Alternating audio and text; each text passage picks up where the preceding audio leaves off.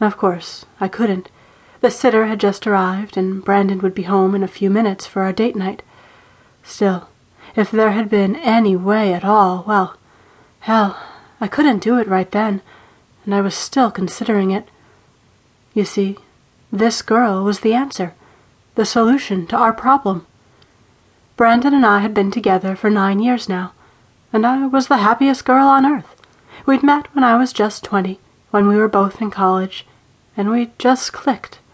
A year later we were married, and in a week and a half I would turn thirty. And that was the problem. We'd both be in our thirties. You know how some people make a bucket list? You know, a list of things to do before they kick the bucket.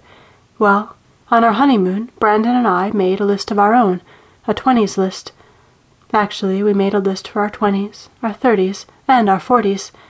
We had our two kids, we had our house, we had two hundred and eighty thousand dollars saved up for retirement, and we had our dream jobs.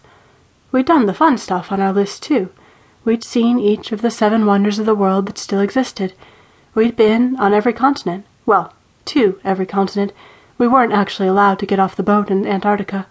And every single Saturday for nine years, we'd eaten somewhere we'd never eaten before.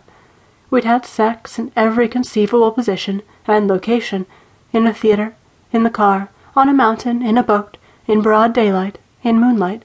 But there was one item on our list that we'd tried to arrange time after time after time and just couldn't make happen.